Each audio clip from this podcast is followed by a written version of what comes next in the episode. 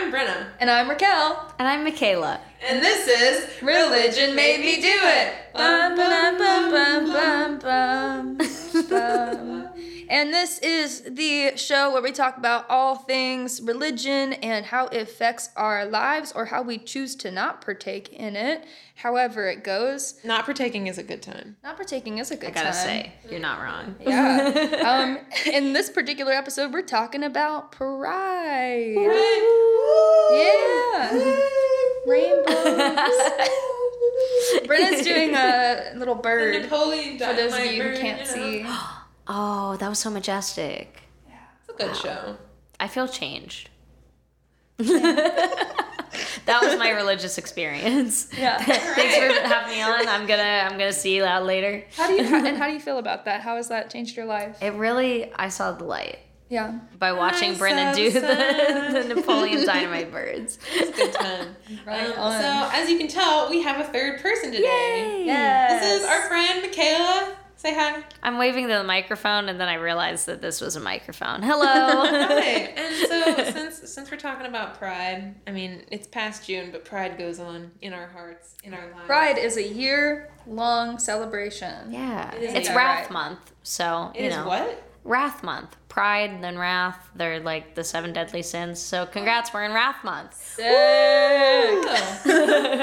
Well, thank you so much, Michaela, for Yes. coming on our show. Yeah. course. And Very grateful. Like we said, we're here to talk about being queer. Woo! Here in queer. Here and queer. This is my first ever podcast, so I'm just like Yes. kind of here to ride the rails with y'all. Choo, On the choo, rails. toot toot. All right. Um, do you want to introduce yourself real quick? Like, Yeah. what do you do? What are you about? Um, oh, I always feel weird talking about myself. so I am Michaela. I use she, her pronouns. Maybe who's to say? I don't know. Gender is weird. And I, um, I'm 23. I've been out for five years as pansexual. Um, my five year anniversary was like two weeks ago. it was so, so gentle and soft. I was so excited. Was that um, the ukulele video? that you Yes, posted? That was so my little ukulele video. Oh my gosh. I love a Wow. good ukulele moment. Yes. so good. It's always time for a ukulele. But yeah, I posted that like on my one year anniversary of coming out. Um, for context, for uh, podcast people, um, on my coming out anniversary, I like repost this cover that I did in my high school bedroom of Boys, Boys, or Girls, Girls, Boys by Panic at the Disco on a ukulele. And it's very soft and gentle. And I have trouble watching it because I was so fucking anxious that like I just like feel the anxiety radiating out of my phone. And I'm like, oh, sweet baby, you're so small and scared. That's like me when I have to like listen to somebody else's me- message of like me speaking into the phone. and you're just like, uh, hi. It's um, traumatizing. here it is. it's traumatizing. Hi, God. this is Raquel, and I was just calling to talk about this. Hey, it's Brenna. I, I, I want to ask you.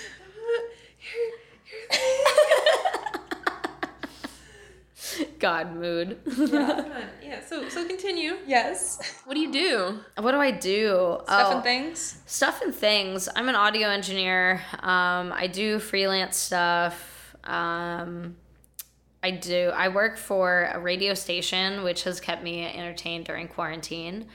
Um, so that's pretty fun. I enjoy that a lot. Broadcast is very different than like anything else that I've done. Um, in pre-corona times, I worked at a studio and I did some corporate live events. Um, so now I'm just in the essential businesses.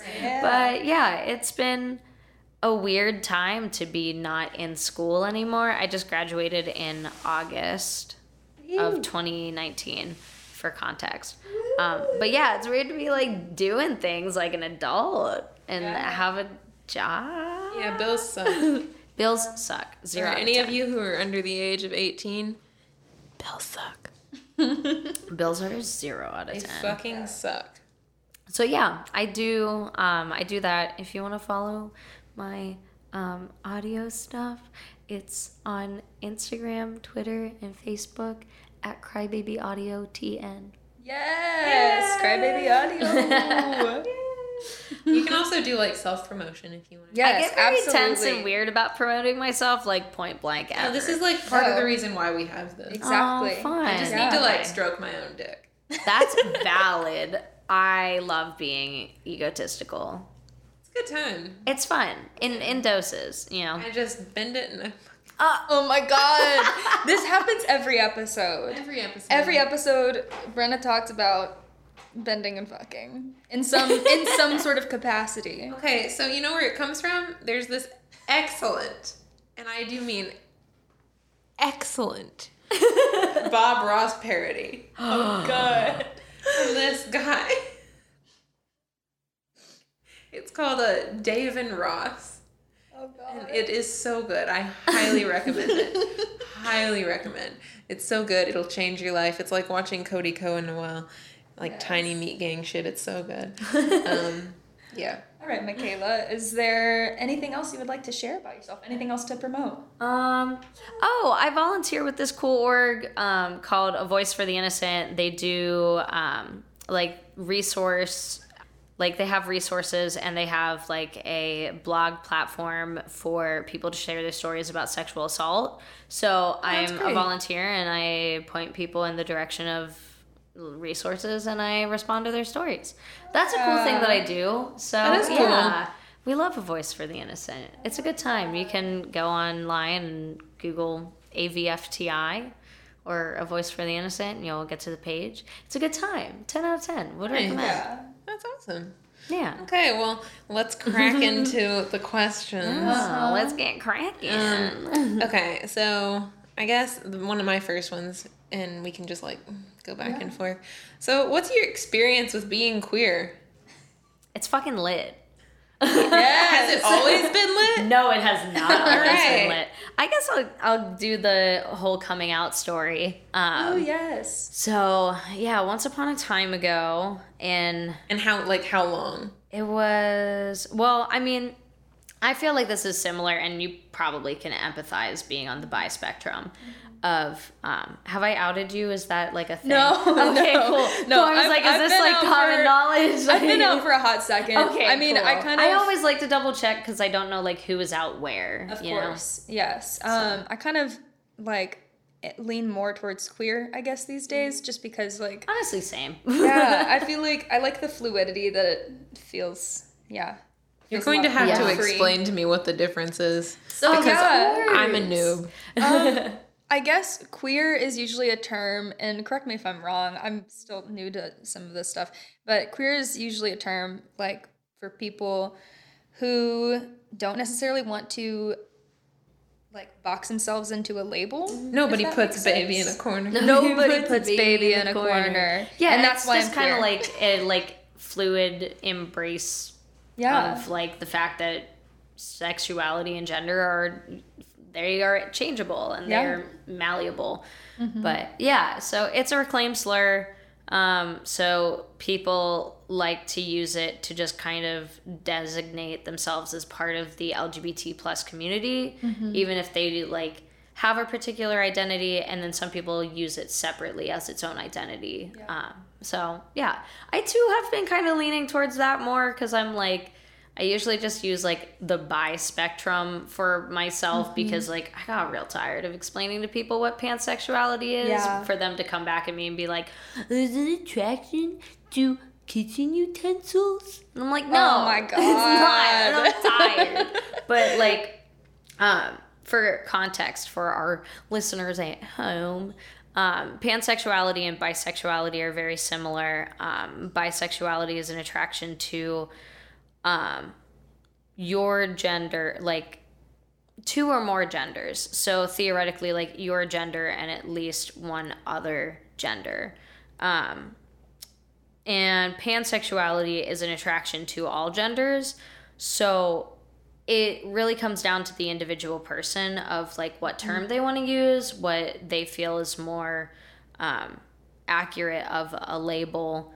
Um, and I stick with pan because it's like the community primarily is what will designate people's preference of like where they feel at home you know? So like i felt community an attachment to pansexual more than bisexual.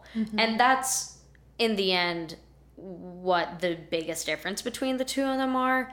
Um, and I always like suggest to people if you want to know more about somebody's individual perspective, then like ask them, you know? Yeah. So shout out to Brenna for asking us good questions. yes, thank you, Brenna. Yeah. So since um, I guess like you need to continue telling us your Oh, yeah, story. yeah. like, Do you want to talk yeah. about coming out? Yeah, I'll give the the Cliff Notes version. Sick. Um, so I came out in 2015, um, and like back to circling back to what I was saying about bispectrum queer stuff. Um, looking back on it, I was absolutely like some flavor of queer like the entirety of my life. Like this isn't something that if I had been exposed to the community in a positive way, I would have had problems with at all. You know. Yeah. Yeah. And how old were you like when you realized that Um, you were some flavor of queer? as when you I say? this is a s- this is a funny story. Um, my one of my friends like she knows the story and she thinks it's funny. Um, it's our fun party trick that we like to tell people back home in Pittsburgh because they're like, oh, oh, oh, that's so funny because they like know us. But um, so it might not land well here.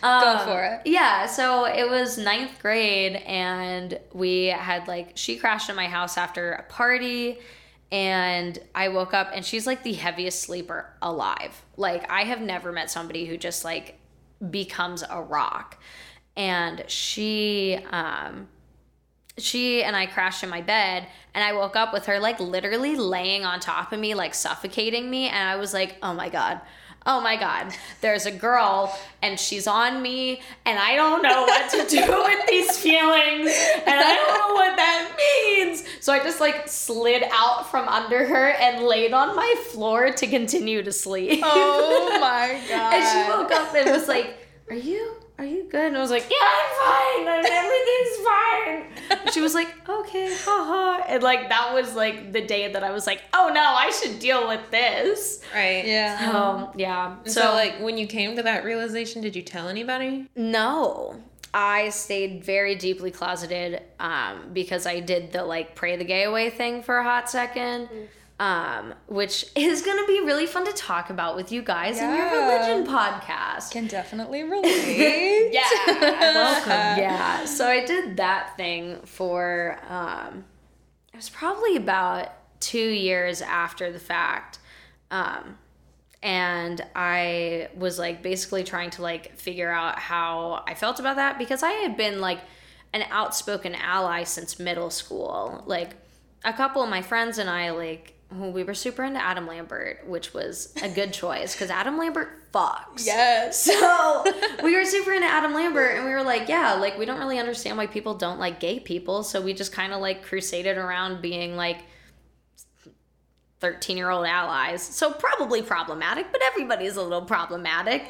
And, you know, we were like bebopping around. So I like didn't have a problem like understanding and accepting queer people but like uh, you, you internalize a lot of shit. And like when i was like oh fuck am i a fellow gay?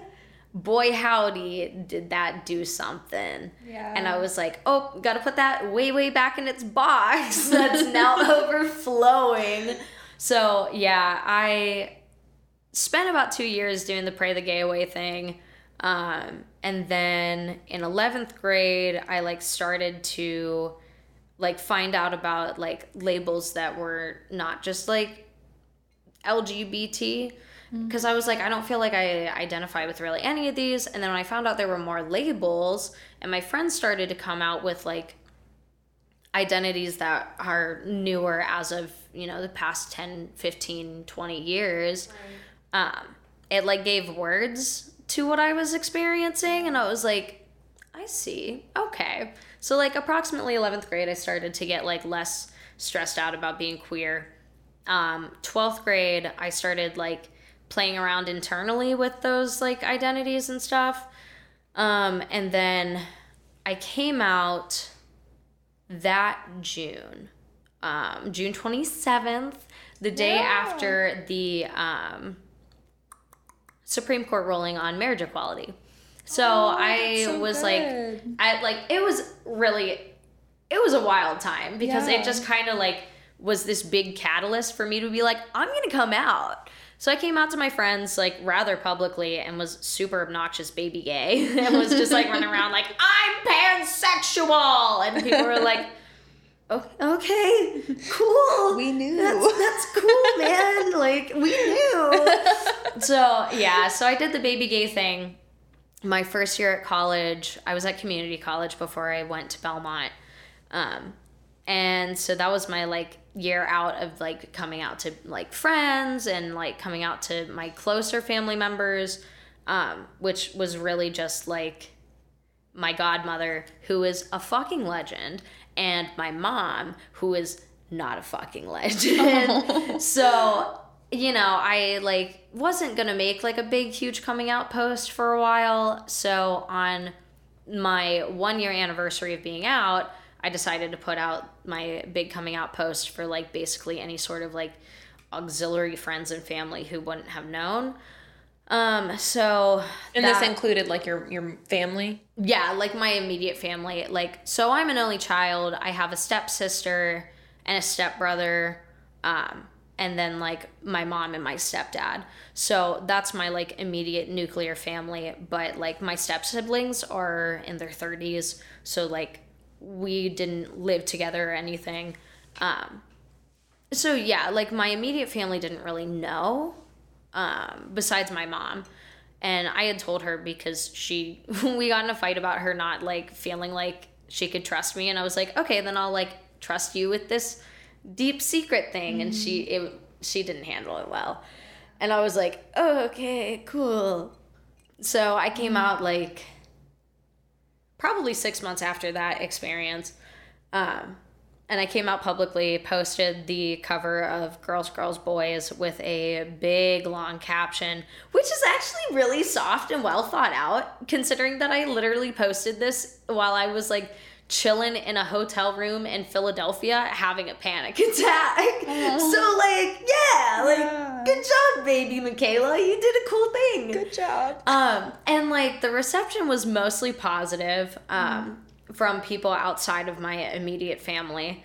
Um, I feel like that's how it always is. Yeah. yeah, like even my my family's church pastor had commented on my post too and was like, "Hey, like this is awesome. You're always welcome and loved." And I haven't really been involved in the church since like 10th grade once I started to mm-hmm. stop doing the pray the gay away thing. Mm-hmm. And I was like, "Hey, I don't think I really believe in this." Huh, bye. Mm-hmm. Um, so it was a well received post until we got home from Philadelphia and my stepdad had found out about me coming out via family relations on Facebook.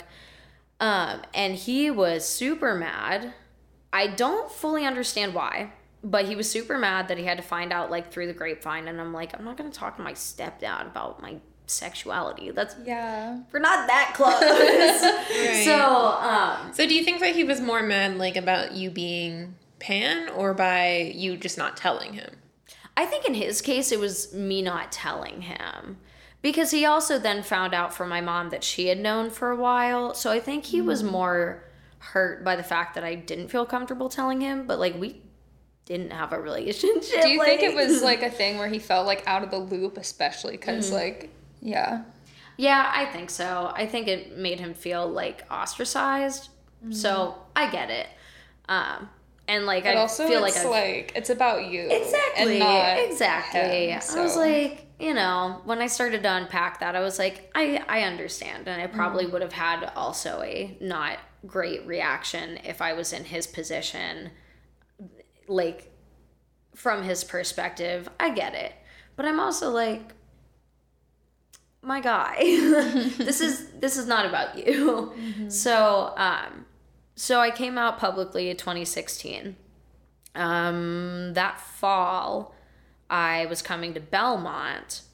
Um, so when I was like freshly like out to the public, I got to experience all that big wildlife transition and being scared about going to a Christian university, having like come out publicly. Um, and I like watched the Pulse news coverage immediately afterwards in a hotel in Nashville, like getting ready to like do this big life adventure. So it was a lot of stuff happening in a very short span of time. Um, and then it was that it was still that fall. Yeah, that fall my grandpa passed away and I had been in a relationship with a girl um, who I wanted to have at the funeral because you know all of my straight cousins had their significant others. So I told my mom that she would be coming, and she did not take that well at all. Um, it caused a huge problem. I basically told her to go fuck herself and got I, I brought my girlfriend to the viewing. I was like, I will make you a um, compromise. Like, I'll bring her to the viewing and not bring her to the funeral. She doesn't have to come to the wake or anything. So she said no. And I was like, well, you're just being a bigot. So I'm going to do this anyways. So I did. Like the whole shebang, or just like just the for the viewing. Okay. just for the viewing. Because i was like i'm gonna work with you on this compromise. This is what i'm willing to give up if you're willing to give up your comfort. And most of my family i'm friends with on facebook anyways. So they already knew that i was like out here bebopping around being queer. So it wasn't anything new. Um, but yeah so i brought her and it made my republican family implode um, so that was really cool. I shattered a lot of family relationships that day. It's okay. I've been working on that since like 29, 2009. The secret is just bring your girlfriend to a funeral. I'm sorry, Brendan. if there's if there's any if there's anybody that you specifically want to cut out in your life, just do that. yeah, just come you know, out I have a list. I have a list. But yeah, that was a really bad time. It was very unsafe. I was very glad to be in Nashville because I did not feel safe back home in Pennsylvania. Um, and then I kind of bebopped along until I got here. So I mean, that's that's my coming out story of like, you know, the unfinished business of being like I'm still coming out to people every day obviously like coming out as a verb it never stops. Um and the added layer of like family members who like have reached out to like try to make amends after 5 years. So like the coming out story continues. And like it's gotten to a place of like homeostasis. So you know like i feel like that's all you really can get when you come out is like you reach a state of homeostasis where it's okay to talk about and like you kind of know how to anticipate how people you're around are going to respond. So that's where I'm at now. Yay! Yay. We love homeostasis. Yeah. Nashville made me feel very safe. So That's nice.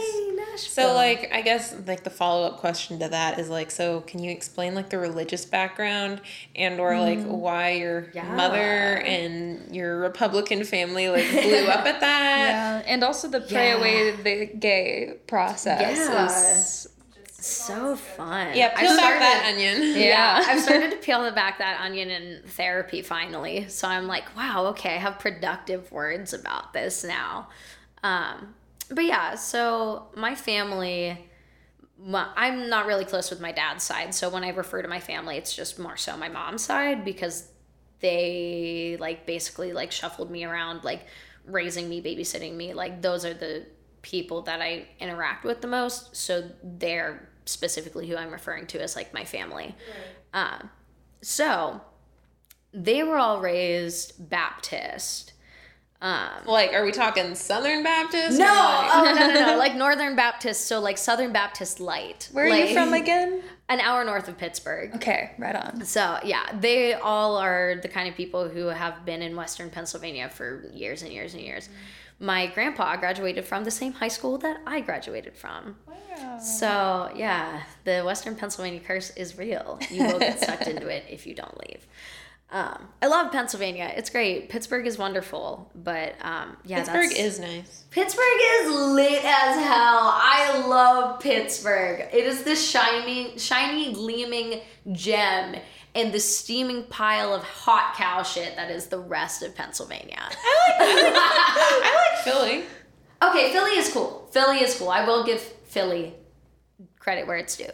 Um, Hershey is fun if you've never been to Hershey. I haven't been to Hershey. It's a delightful time. The entire city smells like chocolate. It's a little bit nauseating, Oh. but it's oh. also really cool. That's cute. Love that. Let's go. So yeah, would recommend. They've got the theme park and everything. Mm-hmm. Hershey is cool. Would recommend.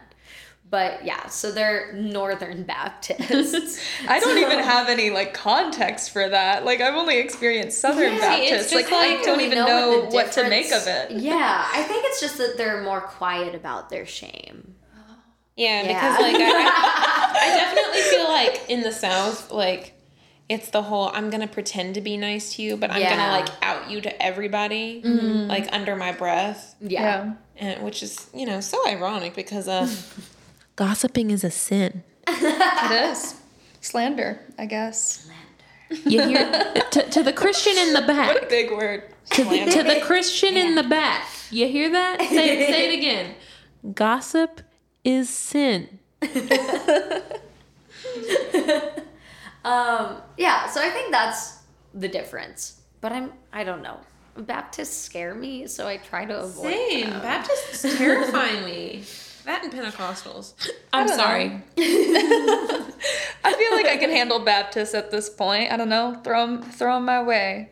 That's fair. But that's it. I don't know I feel like anything you else. would just kind of go feral. yes, Just a little feral. a little, just just a little, a You know, like some Will Ferrell. oh God. Continue. We're just gonna pretend I didn't. Say yes, please. I love it. Uh, yeah, so they were all raised like super, super conservative, super religious. Um, Pennsylvania is a swing state exclusively because of Pittsburgh and Philadelphia. Like everything else is red as hell, but it's all spread out because there's so many farms. So like it looks like a lot of people, and it is, but it's enough that like the two major cities could make Pennsylvania a swing state. So it's very conservative. Um, it's, I feel like it's especially conservative for a state in the north. Um, like if that makes sense. It does. Definitely. Yeah, and Western Pennsylvania is so close to like Ohio and Virginia and West Virginia that are all like traditionally very, very conservative. That I feel like when you get into more Eastern Pennsylvania, the vibe is different than Western Pennsylvania in regards to religion. Um, but yeah, anyways, um, so they were all raised Baptist, super religious. Um, they all deeply care about God. Um, so I was raised in that, but in the Lutheran church, um, because my mom wanted to, I don't, she told me the story once and was like, yeah, I just wanted to like try something else out. But she like tried one thing out and it was Lutheran. And she was like, cool. That's We'll- such a we'll random one. so random. Like not really affiliated with Baptists, like Yeah. not really tied to anything that she would have been tied to and she just Mm-hmm. kind of like threw a dart at a dartboard and was like Lutheranism it is. Lutheran. Interesting. Yeah. I don't really know how she came to that conclusion, but I was raised in the Lutheran church. Um, And did you like actually like attend service all the time? yep, we drove an hour every Sunday What? to go to church. That's a commitment. That's it a big commitment. A commitment. I hated every moment of it. she would like wake me up and like it felt like the middle of the night, but it was probably like six a.m. And I would like literally slink out of bed into the clothes that she would lay out for me because I was so late Oh, God. getting out of bed. Yeah. That like I had to just like throw on whatever was like at my body. Uh, Did she try to like put you in like girly dresses and oh, stuff? Yes. Oh, yeah. Like the Sunday best and like I once I started to do Sunday school, I like kind of bothered her enough out of it that I didn't have to do that anymore, but like as a kid I definitely was like dressed to the nines. Um, and then when I saw like frilly socks and everything. frilly the frilly socks. socks. Stories about the fucking Sunday dress. the Sunday dress, man. Yeah, I tried to hurt myself. In So the I- dresses? it's an interesting story. It really is. Flinging So- yourself down the stairs. Yes. I used to hate all things. I still kind of hate all things girly. I'm more okay with it now. But like back in the day, I was like, nope. Don't you dare put me in pink. Nothing like frilly, no lace, no bows? none of that. No man. Bows a big no. I hated bows. Yeah. and so like my mom would get these horrible clothes from like my aunts who had girls. Yes, we love a good hand me down from the Mm-hmm. But late they were, like, 90s. The worst. like, I mean, talk about trashy. Like, I, I looked like the fucking, like, I don't know, like, you know, like the Barbie movies where, like, all the outfits are just so extra? yes. It's like, that's basically like this. Also, 90s memories. Barbies Yeah. were so wild. Yeah. Yeah. Um, yeah, so anytime that my mother would try to put me in something like that, I hated it. And so, like, I would try to hurt myself horribly enough so I didn't have to go. oh God. Yeah. It wasn't like, let's pick out something else to wear. Like, no, it was like, let's fucking fling myself down the stairs head first. Like, let's go to the kitchen, find Let's some knives, Go. and like slit open my wrist. Oh, kind of shit, shit. Like, what a wild time. I hated it. You're I what, s- like five? Probably younger than that. I always hated oh my it. God. Like my mother has stories of like you just couldn't keep the damn hat on your head, and I was like, because it was ugly, Julia. It was ugly. Let me put a hat on your head that's about like 10 times the size of your body. How do you like that? Right. Like she had these awful. Like I look at my baby pictures, and I'm like, why did you think that this was a good idea? You know, like I had like a bowl cut. and it was like Yes. after the bowl cuts had already reasonably gone out of style. wow. You know, because bowl cuts were popular in the 80s, and like this was I'm just imagining you with a bowl cut right it wasn't now, a good and it's look. awesome. And my mother, like, it wasn't just like uh like a little like You should bring it back. Yes, quarantine bowl cuts. Let's do it. DIY. oh my god. I oh bet they have YouTube videos on it. I know They for have sure. to. I'm sure, like millennial or zillennial, whatever the fuck these new kids are, the ones on TikTok. I'm sure they have like tutorials of how to like bowl cut your own hair. Oh, 'cause I'm Oh, yeah. sure. I'm sure they would make it look cool. Yeah. So. They still make it look super like hipster and like actually cool. Like And we'd be out here looking like we literally were three years old. Oh but I remember my mother kept that bowl cut not for just like the toddler years, but like I had a bowl cut until I was like 12. Yeah, you did. oh no. I'm traumatized by it. Like I have pictures of like me in like in the homeschool group, like little place where we used to like meet to talk mm-hmm. about how we homeschool oh, and that's shit. so good. and like somebody Your just socialization for the week. and somebody like took my picture and I'm like wearing this Winnie the Pooh outfit. And I'm like Like a costume or it's Winnie the Pooh themed? it's like Winnie the Pooh themed. So it's like I had like a red skirt on. No, no, no. It's like a navy skirt with like a red sweater that has Winnie the Pooh patches on it. And I oh, had That's kinda cute. That's really soft. I, I like okay, that was like one of the outfits that I actually liked because I was like, I fuck with Pooh Bear. Yeah. Pooh Bear is a gem. He really is. Like he's so happy Good and little frolicky. Like when he rolls on his belly and like how he's never ashamed of like how chubby he is. It's Yeah. Kind of, like And he wears a crop top. Winnie the Pooh is definitely body positive. Winnie the Pooh is body sure. positive. we, we need love more that. of that. Oh, yes. Same. More crop tops. More crop tops. God. More bears and crop tops, please. Is Winnie the Pooh a boy? Because boys in crop tops is definitely a thing that's no, happening. So I've seen Winnie the Pooh discourse on Facebook. Oh my that's God. like, is Winnie the Pooh a boy or a girl?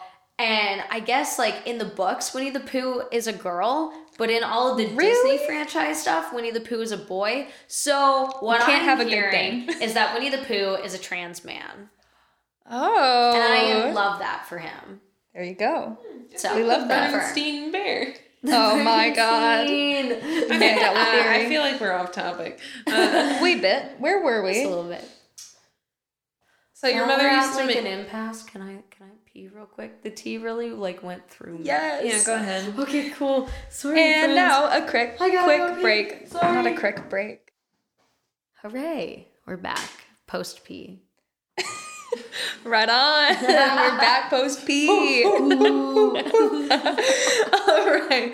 Where were we? Do we want to um We can fast forward a little bit. yeah, let's yeah, maybe another question. I Your got family's some. Lutheran. Well, yeah, okay, so I was trying to like think back to what the actual point was. Yes, And it was the religious guilt and pray the gay away stuff. So, yeah, um basically like with my family's background and like my mom being like we have to go to church literally every single week and the, even though we leave like we live an hour away. Um basically between all of those factors um i was like very steeped in religion and like internalized enough of it that like whenever i started to be like oh shit i think that i'm queer what do i do with that? I like didn't know what to do with that because it was just like there was a wall of like the religious aspect that i like could i could like see through it and be like that's shitty and you shouldn't treat people like that. But the wall was still there for me to like have to like un unbrick Yeah. to take apart to take apart to I like unbrick. unbrick. I really like that. so I had to unbrick my trauma wall. That's a good So- episode name. unbrick the trauma wall. but yeah, I had to like basically break through that and like the largest barrier was just like the fact that like I was raised in such a way that I felt like I had to be that expectation. And when I suddenly drastically wasn't, it became a, a big issue because I, I was like, I don't know how to be anything besides this. Yeah. So, um, yeah, that was like, I don't even like, I feel like I was such a different person then, which like I was, you know, it's been almost like 10 years. Yikes. that's wild. That's weird. so I guess I don't know. Like I was just so entrenched in the conservative Christian mindset that like a It's lot a of doozy. it's, It's a a, doozy. And I feel like a lot of people are at this point that I was at then, at the same point that I was in in high school of being like, sure, yeah, I'll care about other people because like I care about other people. Mm-hmm. But once it starts to actually impact me, then it's like Yeah. it's a problem that I don't know how to deal with or want to deal with. Yeah. So, yeah. I guess that goes into a question like, and this is kind of deep. so Yes. yeah, I guess we're going there. Deep But cuts. um, similarly, do you feel like being queer has made you feel like you've had to unpack feelings of like being wrong? Like God Oh, made me yeah. wrong. Oh yeah, that was definitely like Yeah. the big part of it that I was like, I don't understand. Oh, my meds alarm is going off. I turned it off. You need to take them. Oh no, they're at home Okay. and they're just like I can take them whenever. Okay. they're fine. Okay. Um, yeah. So unpacking the like aspect of shame and like trying to rationalize like how that was poorly impacting my mental health and like compounding on like the depression and anxiety I've had since I was a kid. Like how all of that became one big soup of being like God made me wrong because I mm-hmm. shouldn't be these things. Absolutely like fed into the pray the gay away thing that I was like if I just jump right into religion head first, mm. then it'll be fine. Like it'll make me feel like a normal person. It'll make me feel like I'm not attracted to women and various other genders and like it'll be like societal norm. Mm. I was like, cool, that's all that I know. I just need to like jump into it and not think about it and be this person. And like with Lutherans, um, ninth ish grade is whenever you get um, when you get confirmed. So it's basically like you go through catechism, like the equivalent of that with Catholics. Um, and then when you're confirmed, you basically get rebaptized as a, an independent person to be like, yeah, I'm, I know that my parents put me into the baptismal font, blah, blah, blah. But I am as an but adult now choosing I this. as, yeah. Yeah. Yeah. So that was around the same time also. So I was like going like absolutely headfirst into that, like going to youth groups, being like entrenched in the in the camps of people who were also like, yeah, fuck those gay people, like they're going to hell. So I was like, well shit, I don't want to go to hell. Wait, so were you previously an ally and then you started realizing these feelings for yourself and like you felt like you were overcompensating with religion so you went back? Yeah. Yeah, like I don't think that I ever really stopped being an ally because Okay. I was still like a more progressive member of like my family and friend groups. Um, but like it became difficult to rationalize whenever I was like, okay, I don't want to feel like this. I want to take care of people who feel like this and I want to help them, but I don't want to feel like this. So it was like, I feel like I went backwards for myself. Like, had I not been so entrenched in religion, I feel like I probably would have still had a weird, uncomfortable time coming out. but I yeah, think naturally. that I gaslit myself into being in the closet for Oh so yeah. long. Oh yeah. That's a mood. That's a big mood. So like, given that you used to pray the gay away kind of thing, did you ever like, I guess, think that it was a choice? Oh yeah. And I don't know if you've experienced this too oh, on yeah. the bi spectrum, but mm-hmm. like I would invalidate myself at literally every single turn. And I've talked to a bunch of other like fluidly sexuality identified Yeah. people who have had the same experience of being like, well, I'm attracted to this person that I, by society's cis het standards, should be attracted to. So does that invalidate all of the other feelings that I have for people mm-hmm. I like shouldn't be attracted to? And that was a that was a super confusing part of my coming out because I was like I lost my virginity at 13. Like virginity is its own concept, but like mm-hmm. I was like fine dealing with sex, like with cis het men. Because I mm-hmm. was like, cool, yeah, like this is fine. I have bodily autonomy with these people that I'm going to school with. Like,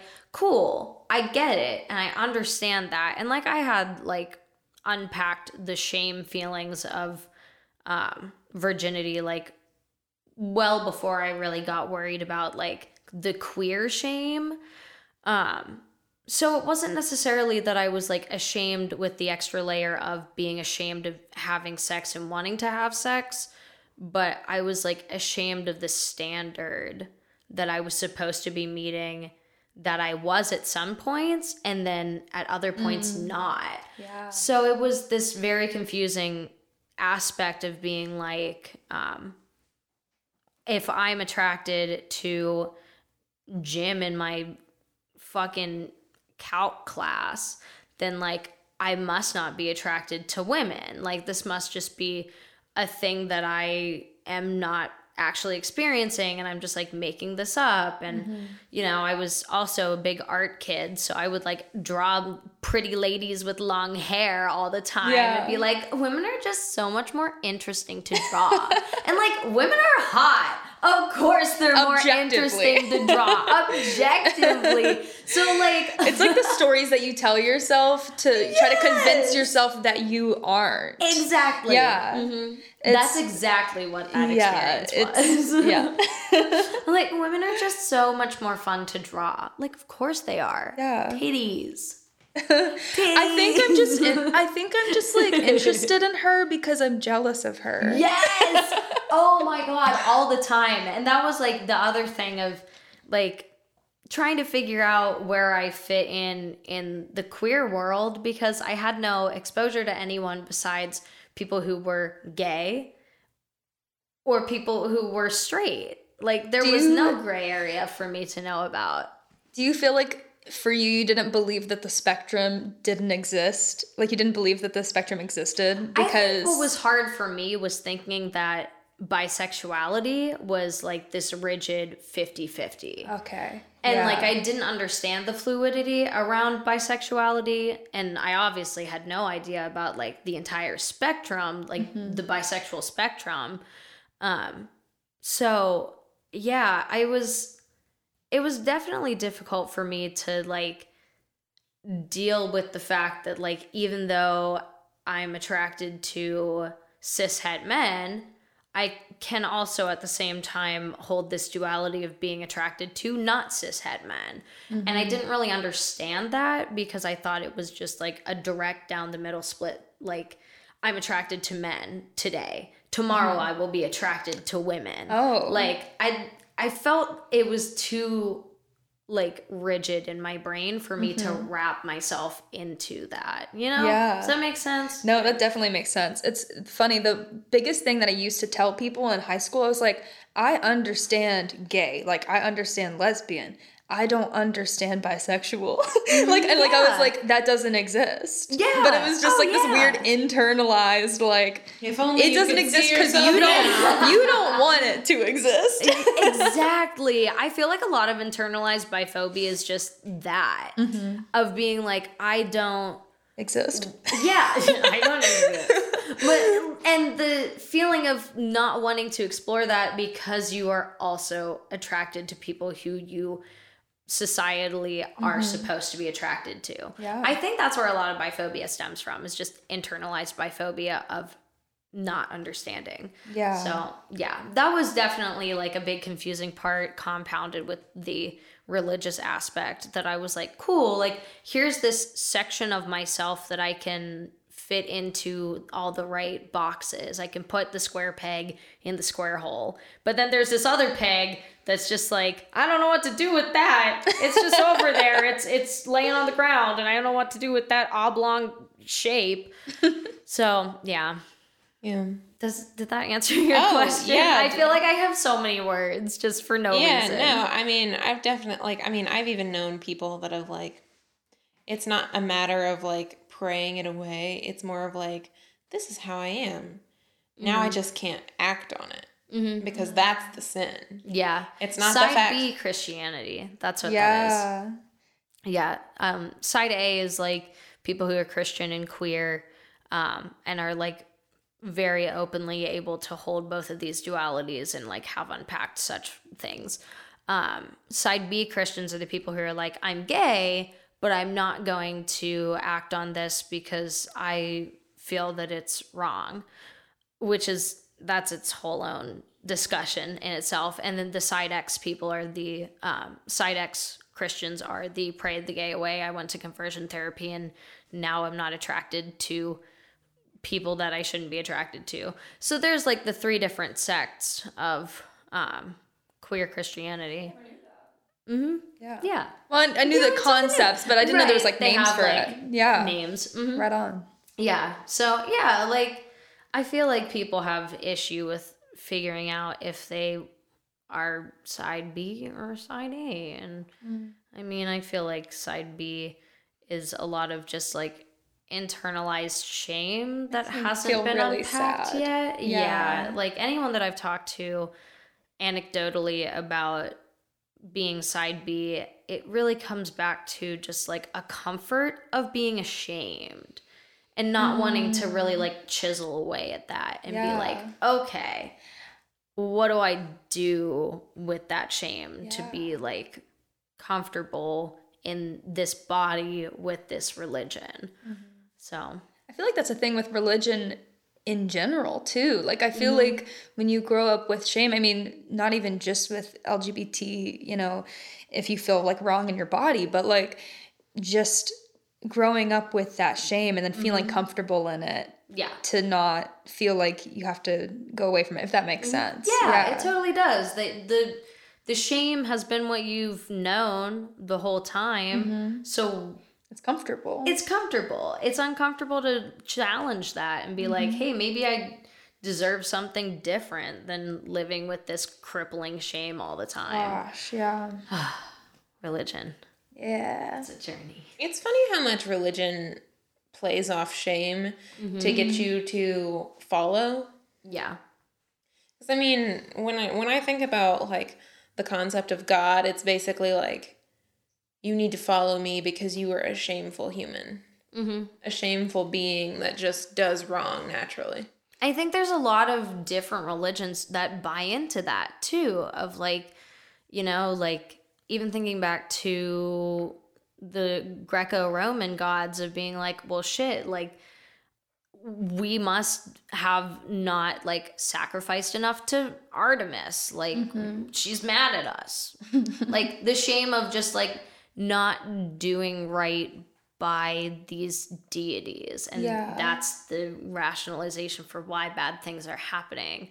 Yeah. It's just like continued. And on the flip side, I feel like uh, religion in itself is often like a self fulfilling prophecy. So you have the religion and the tenets, and like they have the things that say you cannot do such and such because it is bad. And so that is the thing that produces the shame. But the religion itself, especially, I mean, Christianity, and I'm sure others, they offer a way out of that shame. Mm-hmm. But within that religious community, you still find yourself in that shame over and over and over again. Like, I remember being a kid, like in high school, and one feeling, you know, these awful feelings of shame of, Yeah. you know, liking women and being on the floor, like, of my bedroom, crying to God, being like, what is wrong with me mm-hmm. essentially What is why, wrong what is wrong with me me? and Yep. why why can't i stop like i keep trying like why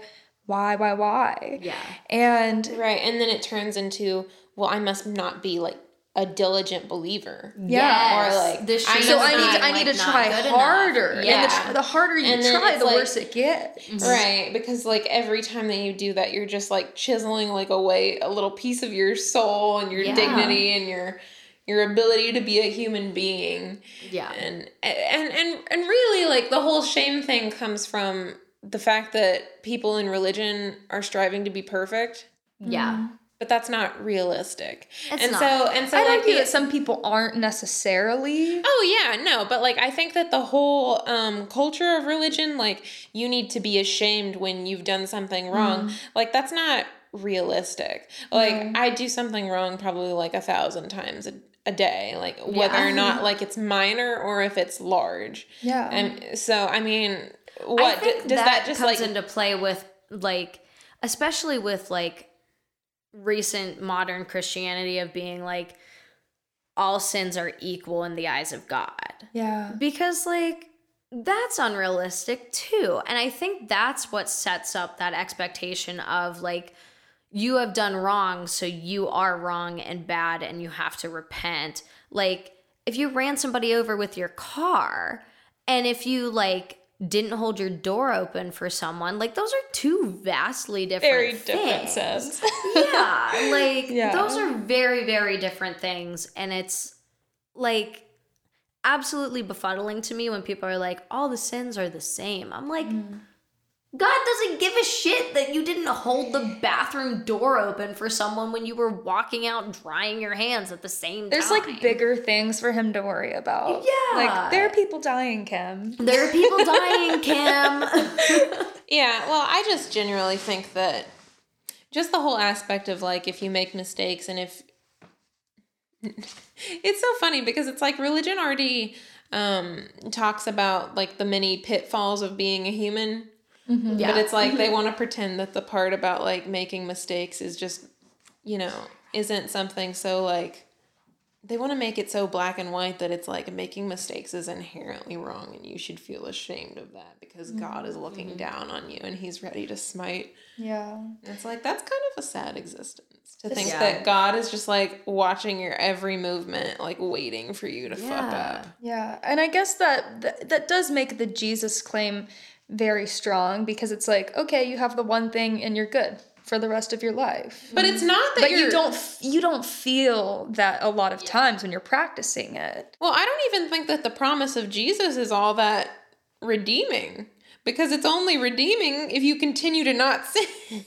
Well, I mean, I think a lot of people believe it's more if you continue to believe in him, and then they think that by nature of believing in him, you're going to want to be like him, and by not being or by being like him, you're going to try to not sin. I suppose. Oh, I don't know. Like when I was raised, it was like you can believe in God, but I mean, you have to like show it.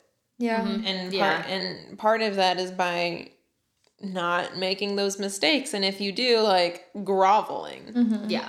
It's definitely still an undertone, though, even in the very evangelical, like the um, slain lamb Jesus example. It, there is still the undertone of this is the right way to be a good Christian, and Yeah, especially have with the check evangelism. yeah. Yeah. Right. Well, I mean, like for instance, my parents think that, or well, I think at one point my mother, I'm not sure if she still does, but my mother thinks that I believe in God and just choose mm-hmm. not to because it's difficult. yeah. and I'm like, Same. I feel no, seen. I just don't connect to it on like an intellectual level. no, I just don't mm-hmm. think it's right. yeah. Wow, what a thought. But that can't be because it is. I know because I know because I know. Wow. if you know, you know, you know. You know. All right. Well, I think that we're about to hit an hour, so I wanted to close Yeah. out with like one last question. So, what is your advice to others? Oh, advice. Um, I don't know. I feel Especially baby gays. especially baby gays. That's a really good question. So like if I knew now what I or if I knew then what I know now, like I would have been significantly less anxious about it. Like mm. I have long since come to terms with being agnostic and just kind of being like, I don't really know what's out there, but like maybe there's something. I guess I'll just be a good person. Like I feel like I think that's, noble. Yeah. I, I don't know. okay.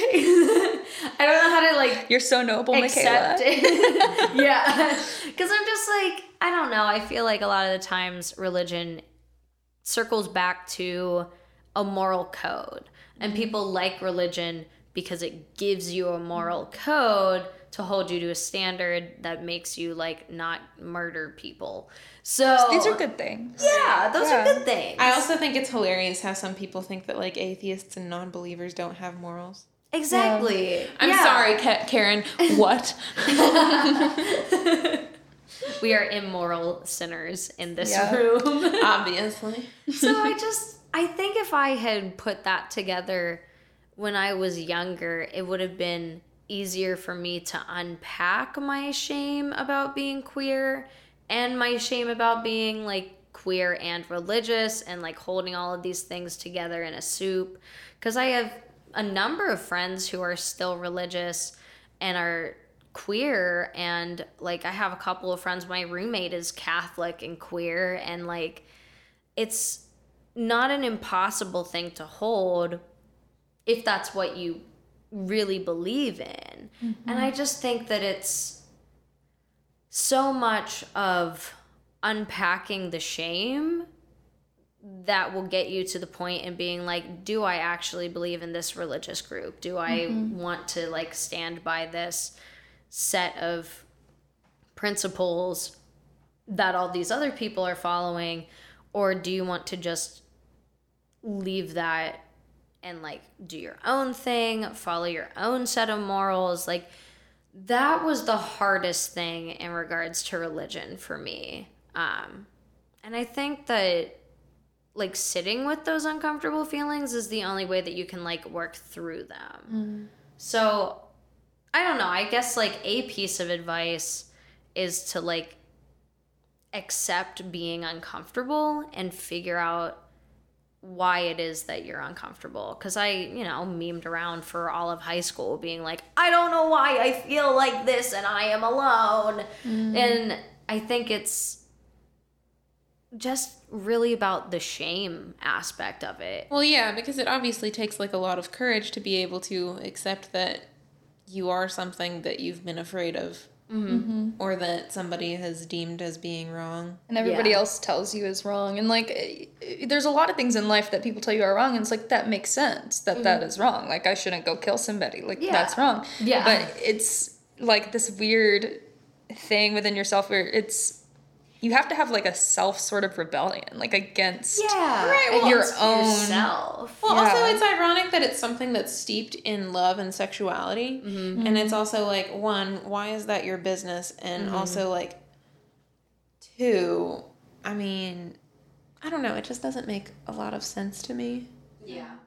because I mean, especially given that I feel like adults in general never like want to talk about sex or like sexual encounters or passes, mm-hmm. but like with that, it's just so clearly cut as being wrong. Mm-hmm. Yeah, and it's very clearly cut of being like this act of being queer and having sex is the only thing that your personality is made up of. And it's like, no, like queer people are nuanced. Yeah. Like any other person. yeah, Yeah. it's like a single part of me like it's a, mm-hmm. about as relevant as the fact that i have blonde hair Yeah. like personally Like but it's a like personal part of your Yeah. identity. Like Right. I, j- I feel that of being just like I don't understand why it's so specifically a problem. Like exclusively looking at like sex itself. You know, like I lost my train of thought because I had to burp. but like the, the thought of being like of being ashamed of queer people exclusively because they're sexual creatures. Yeah. We're all sexual creatures to some extent or lack thereof. But that's There's where also- that shame comes in That's because you've got to suppress it. in. It doesn't matter if you're hetero or if you're queer or whatever. You got to suppress those feelings until you got mm-hmm. that ring. There's also Yeah. that over sexualization of queer people that happens. And Yeah. I Yeah, think like that's only where a lot of that uncomfortableness comes from because a lot of people don't like to think about it because they're like, I'm not queer, blah, blah, blah, blah. And Yeah. so, like, then somebody tells you, like, oh, yeah, I'm queer or something. And they're like, what does that look like? And they're like, They're like, I'm having yeah, sex like like, every hour, idea. and I'm into like BDSM shit. Like I, I, literally whip my wear whore. leather under my suit at any point in time. yeah. God, and it's like, I'm hetero, and it's like, sorry, Brendan.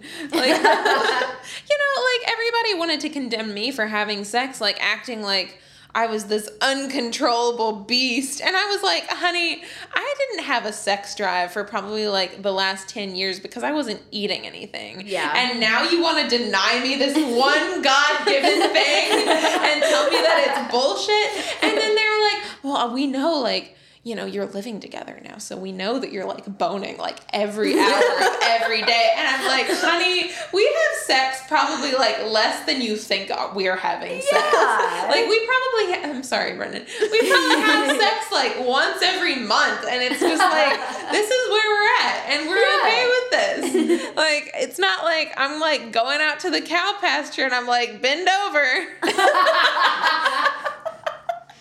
Like God. And it's like, you're sexually immoral. And I'm like, no, I'm not. I just think about it like every once in a while. And when I think about it a little too hard, it's like, all right, Brendan, let's go. God. So, you know, so I think that it's really equally ironic that people think that like gay people are just like going around like Yeah. let me let me put on my chaps, let's go. I've got my assless chaps in the trunk. Let's fucking go. Your voice cracked when you said chaps. Put on my chaps. Chaps? Well, okay, I don't know why, but every time I imagine chaps, it's not like in the normal context. It's like, always cowboys. assless. It's always like some assless, like no clothes underneath the chaps, and it's like It's like a play like, poster. Oh, yeah. Plays Okay. the local gay bar. There's Now, a lot if you of are assless gay- chaps at Oh, play. lots Now, of if you assless are chaps. gay and you're going at it like 75 times a day, I mean, I don't know how you keep it up at that point. For fucking real. Yeah. I was like, oh man. I feel like I see that more often with like gay men. It's like very much steeped in party culture. Oh, it totally is. Yeah. And I think it's also like we're gonna like go on a complete tangent, Hell but I think it's because of the AIDS crisis. We don't mm. have role models to be like, hey, yeah, I did that when I was your age. And then I started to like realize that I had other priorities. Mm-hmm. So now it's kind of like this has been the standard set for queer people publicly. So like that is that's the precedent. That's Yeah. the culture. So people will lean into the stereotypes to figure themselves out. Yeah. And It also is a way to like works. label yourself to other people without having to say it. Yeah. Like I remember I struggled for a little bit of like should I dress kind of butch to tell Mm-hmm. women like hello, I am here. I'm just too awkward to flirt with you. me. But that's just like at the end of the day that's like not who I am. So I'm not going to try to do that. Yeah. But it, it I feel like being queer comes with its own set of like trying to find yourself not only within the general community but within the queer community as well. Oh yeah, Yeah. I've. I've always been curious, like, why there has to be labels to an extent because It helps like, you under- understand I, things. I understand that, like, it can help you and other people, like, understand yourself, but also, like, I don't go around, like, advertising myself as, like, hi, I'm Brenna. Would you like to, like, hang out?" I'm hetero, and I think that you might be hetero too. Because, like, if we were to reverse the situation, mm-hmm. like, if if being queer was the norm, it wouldn't be like. It wouldn't be like, hi, Yeah. I'm this, and oh, I, well, I think But you're right. It goes It's back like, to it doesn't make sense if you flip because, the because table. It does. because like Yeah. because when we're even as a hetero person like when you're interested in someone you just like go and say like hey and like if they're not interested in you it doesn't have to be this whole like that I'm not sexually like it, it, it- to me it's the same thing it's like well I'm not sexually attracted to women versus like I'm not sexually attracted to you yeah. like those are like it, it still conveys the same thing no have sex no, No have sex. no smooch, no hug, no nothing. So to me, like that's basically the same thing. Like I totally understand, like if it gives you consolation about understanding where you are, but like also, Yeah. I feel like it, it's almost professing um, things to other people that maybe aren't their business, and maybe they shouldn't put so much emphasis on knowing. But there is a certain pride that comes with like a label because it's like you you struggle with it for so long, I guess, and then you're like, oh, the light bulb of like that's what that is and this is what it means. And so like I feel like sometimes if I am able to explain that with a label to somebody who may be questioning it themselves, then like if I just kind of go about life and I'm like, oh, la di da, like I am what I am, which is true. That's how I go about my day to day life. Like I'm not going around like I'm bisexual, bitch. No, of course Well, not. But yeah, also, but like, like, there's like a level. but it helps people who don't know yet for themselves Right. Figure it out. it's also back to the community situation of mm. being like, I can find a community in these people who are similar to me, and here's a word that I can use to find those people. Right. And that that makes sense to me because like mm-hmm. in my brain it's like if I mean, I don't want to say most of the world, but if like we say like most of the world is hetero, like that's there's not really need to say that or mm-hmm. Because most of the world is your Right, because that's but like what the default has been set at. but like what does being queer in like 50 to 100 years look like? Is it something that Yeah. you have to talk about or is it something like, "Oh, it may not, and that's Honestly, I'm here not. for that. I have seen more people come out in the past two years than I Mm-hmm. have seen in my entire lifetime. Like, I've seen so many people start to come out, and I think it helps that we're living in the information age, that people Mm-hmm. can just see other people like them at any given point in time just living their lives. you can also Google these questions for yourself. Yes, you can Google seen- them so you don't have to like find people who also are like you Yeah. and like it's safer that you can like research on your own and not have Mm-hmm. to like go out of your way to try and find queer people who might not be queer people and who might hurt you. Yeah. So I think that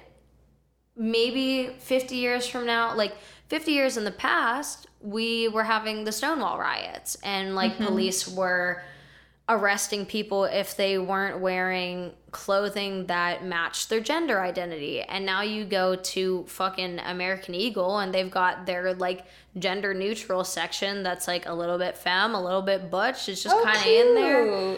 I it might be American Eagle. I'm not entirely sure. I only buy Yeah. pants there. so like, but like places like that, like the point of it being of like there are places that are now releasing gender neutral lines on a national scale. So like 50 years ago, that would have been unthinkable. Yeah. You know, 50 years ago, people would have been scared to do such a thing for fear of being arrested. Mm-hmm. I almost I almost want to say though, not almost, I do want to say.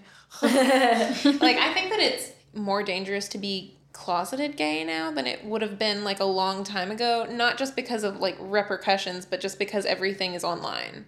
And so Oh, there's yeah. like no such thing as being secret. There's no such thing as mm. telling somebody and it being secret. Yeah. And of course like there there wasn't that then, but also like it's not going to be like there's camera like in the 50s like when mm-hmm. you know so many people were arrested and like sent to conversion or, or not not even conversion, just straight up jail. Yeah. And And like abused and attacked in jails Yeah. for being queer. yeah, which also like Oh, the prison industrial complex.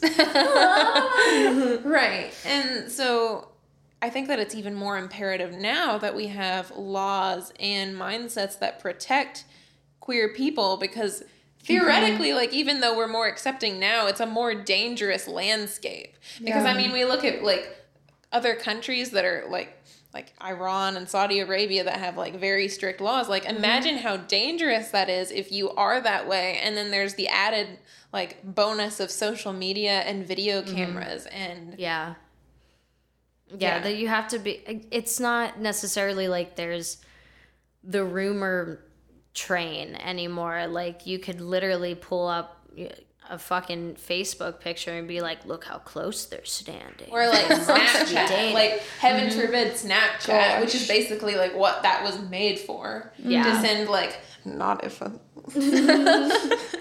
yeah, you don't know who's on the other end sometimes. and, yeah. There's like, no you such don't thing know as if you can anon- trust them. anonymity. Is that You don't know if yeah, you don't know if Anonymity, yeah. somebody's showing their friends or something, you know, Yeah. on the other end. Yeah, and I remember um, my best friend. She was talking about her younger cousin, and you know she's probably like 15 Mm-hmm. and taking like pictures of her like getting out of the shower Yeah. like even wearing like a towel and i'm like are you sending that to and like being nervous for her because people Mm-hmm. Yeah.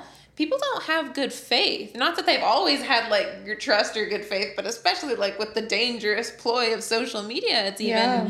more imperative that we keep each other safe I feel like Yeah. every year of school there was another girl's nudes who got that got leaked to the entire school and it was mm, just Same. devastating. and how like humiliating that must be for them how awful Yeah. because then then you learn from such a young age as a young woman like be oh, I ashamed of can't, your body. One, I, to be ashamed of your body, and also you can't trust anybody can't with trust your body, and that's already mm-hmm. such a hard thing to unpack as a woman. Mm-hmm. So Yeah.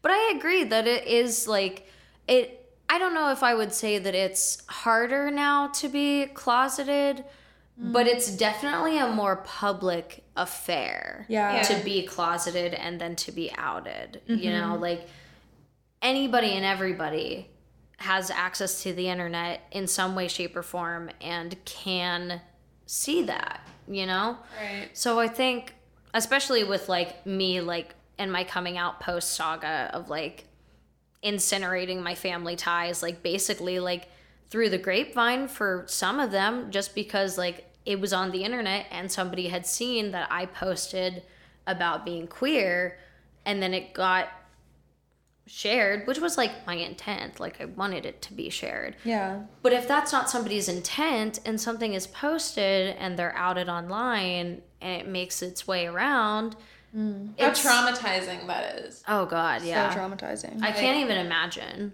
and that, and that's just like with anything mm-hmm. with with secrets with, with lies like all sorts of shit i mean Yeah. like if it, it's scary that so many people can hold things over your head because they want to hurt you mm-hmm. and it's basically like giving you this stamp of approval of like if i want to hurt you i can really hurt you and i can blackmail you for money and mm-hmm. make Yeah. you do all sorts of things just you know there's like there's a Black Mirror episode about this. And, Uh-huh.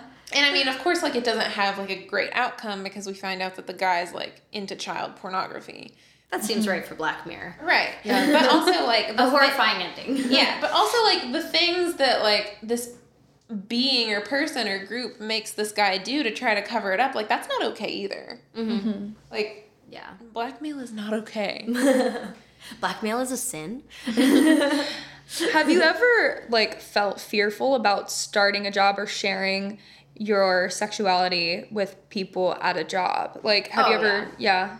Oh yeah, yeah. Like right now, I, I work for a um, a country music radio station here, and country music is low key super fucking liberal. If you're not listening to fucking bro country, Ugh, bro, Bro, country. country is just A disease. It's bad. Sorry. bro country is a poison. it's like leprosy. It is For the need to be ears. cleansed.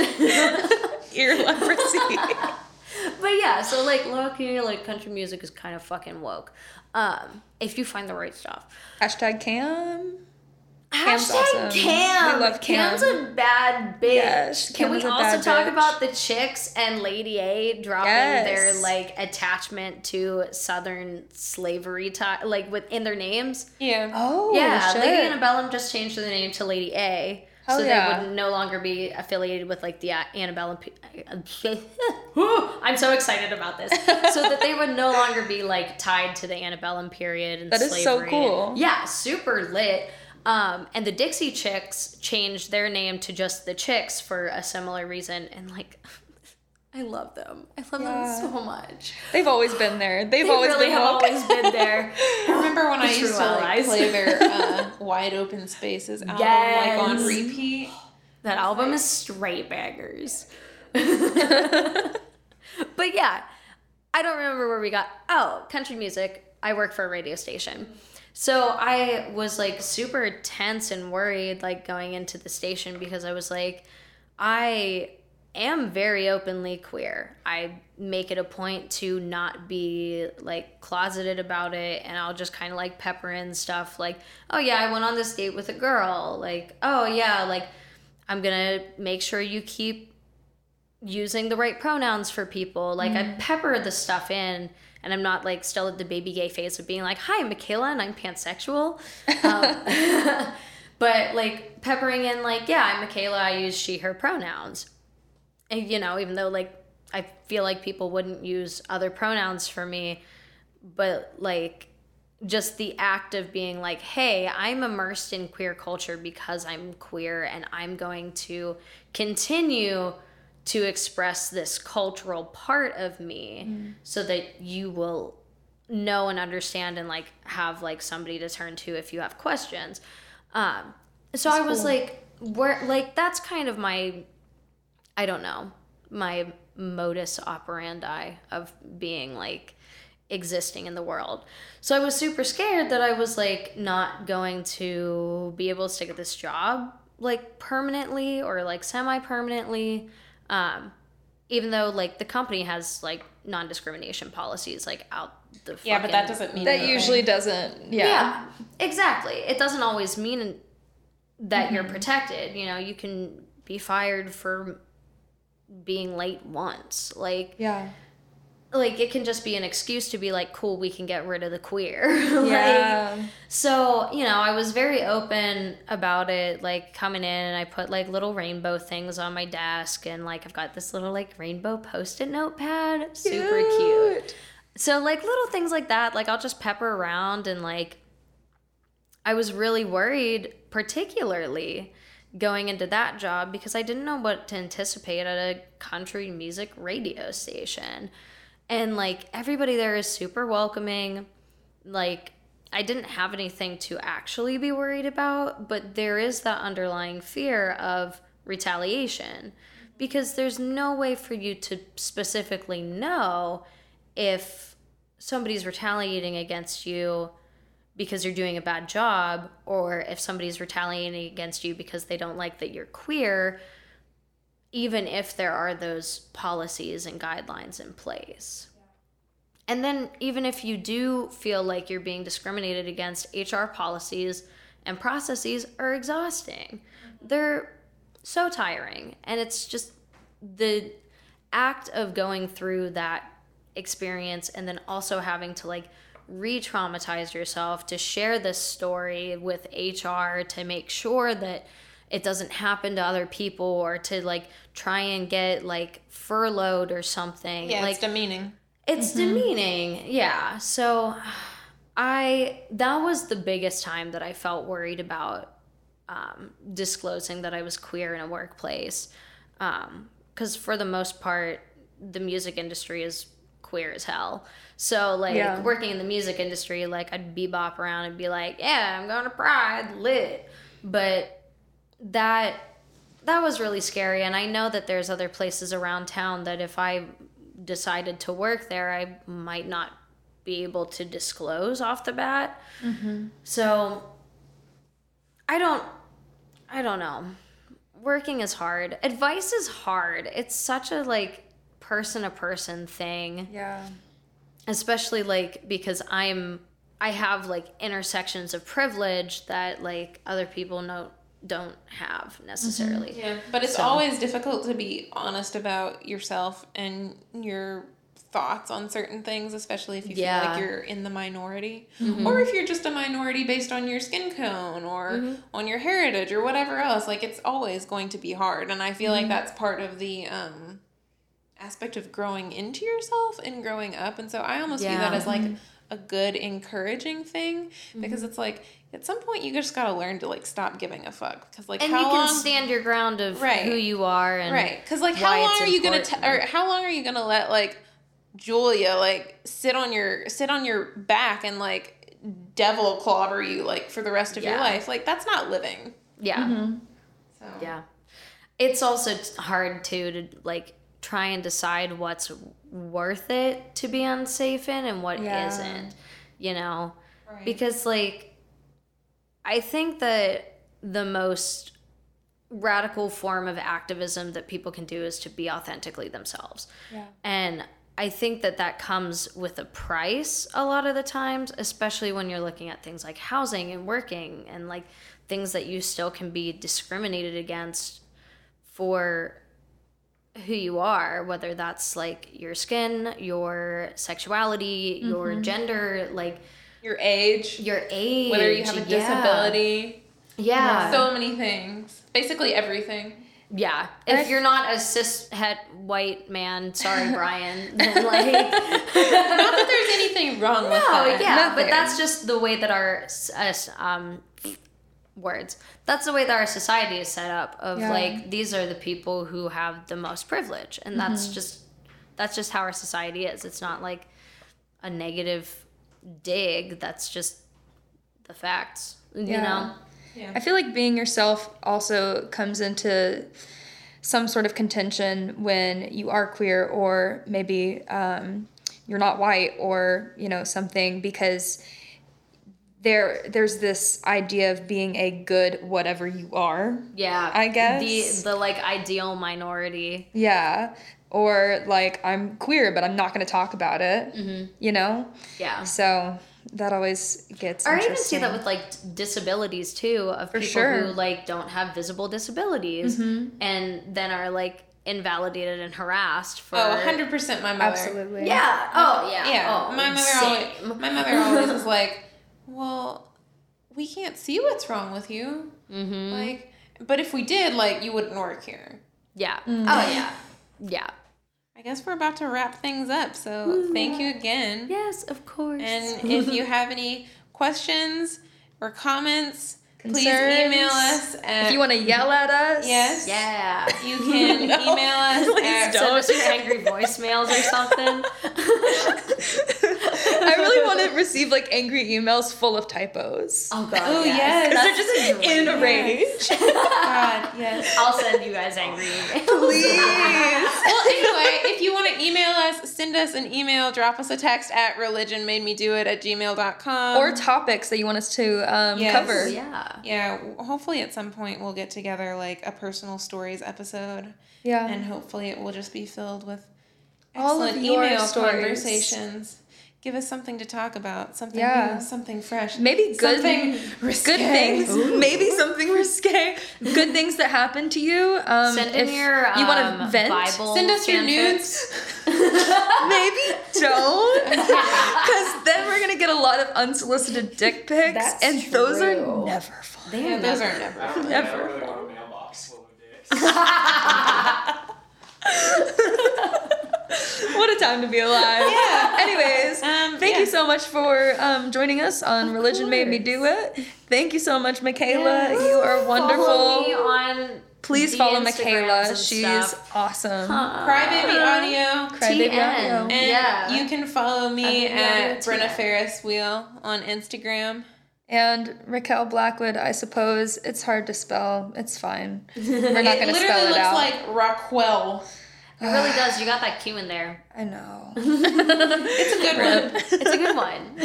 yep. All right, well, we're going to peace out. So thank you for listening. Bye. Come join us for the next one.